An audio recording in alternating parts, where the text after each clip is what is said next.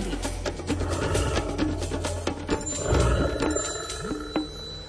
Rozímanie s hlucháňmi to je kniha, ktorú sme čítali v uplynulých dňoch na vlnách Rádia Lumen vždy v útorok, v stredu a štvrtok ráno z pera Miroslava Sanigu. Dnes túto knižku uzatvoríme posledným príbehom Hrdinovia v podaní Alfreda Svana. Aký je len človek slabý tvor? On, hlucháň, tu stojí predo mnou, rovnako krásny, v tom istom fraku ako na jar, keď hral to čarovné divadlo. Kde by som ja už bol, keby som sem prišiel v rovnakom kabáte, v akom chodievam na divadelné predstavenie tohto herca v máji, dumám. Až teraz si uvedomujem, že vidím jedného z najväčších hrdinov v prírode, ktorý nepotrebuje plášť, keď prší, teplý kabát, keď sneží, ani drevenú chalúbku. Áno, to je v mojich očiach skutočný hrdina. Potrebuje pre život len les, strom, ktorý ho uchráni a prichýli pod ochranný závoj vetiev. Zasypaný prívalmi snehu nevnímam čas. Splnil sa môj detský sen prežiť s lesným hercom čo i len jednu hodinu v divadle v krutý zimný čas, aby som sa tak na chvíľku vžil do jeho útrap. Stratil povestnú plachosť, akú u neho poznám z jarných vystúpení.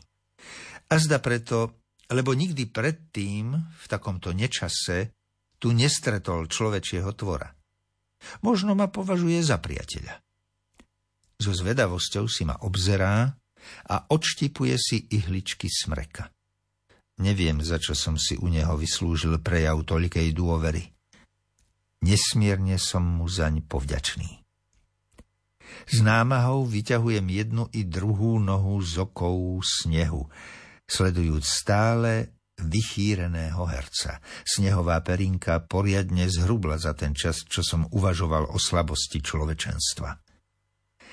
Deň sa pomaly chýli ku koncu a ja sa vraciam neznámou cestou nazad, hoci som ňou šiel pred pár hodinami.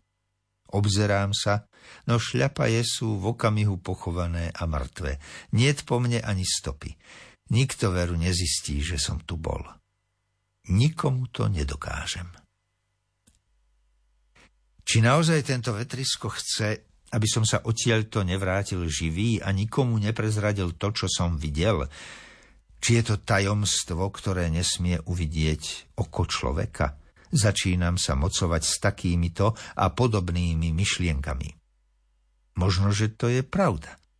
Človek nech si žije v teplých mestečkách a nech sa netúla v týchto snehových a ľadových končinách. Možno ma má toto vetrisko zahubiť, aby po mne nezostala ani stopa.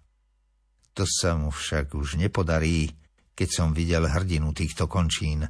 Ja sa mu chcem podobať, hoci viem, že sa mu nikdy nevyrovnám, iba ak by som sa raz na neho premenil. Z posledných síl vyťahujem nohy z bieleho väzenia a počúvam ustávajúci vietor. Zdá sa mi, ako by zistil, že so mnou nemá zmysel bojovať a utíšil sa. Len biele vločky klesajú tichučko z výšok a snažia sa ma uväzniť v lese na väčnosť. No ja som duševne vyzbrojený zážitkom s hlucháňom, ktorý mi pomáha v tomto boji.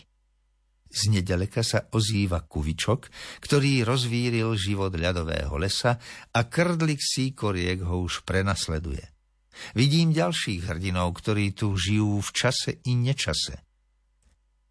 Les sa rozvidnil a ja rozoznávam skrehnuté hlávky stromov, ktoré ma veľmi dobre poznajú. Ľutujem ich, no zároveň obdivujem. Neplačú, keď ich vietor zohýba. Nestonajú, keď ich sneh obsýpa. Nevzlikajú, keď ich mráz stíska. Nevzdychajú, keď sa nad nimi blízka. Verné vždy zostanú miestu, kde život dostanú či cez noc, či cez deň, nikdy nezradia rodný peň. Ťažký život veru majú, nikomu sa nepotúžia. Nie veru väčších hrdinov ako oni, v celom šírom pozemskom svete.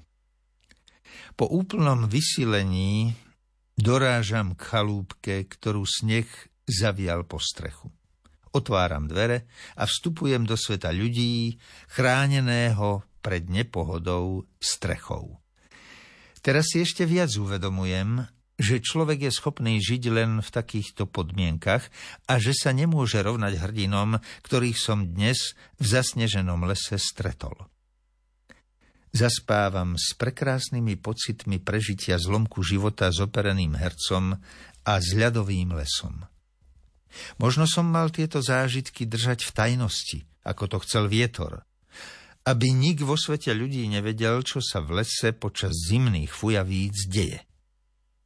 Vidieť však hrdinov a nenapísať o nich, to by bol hriech.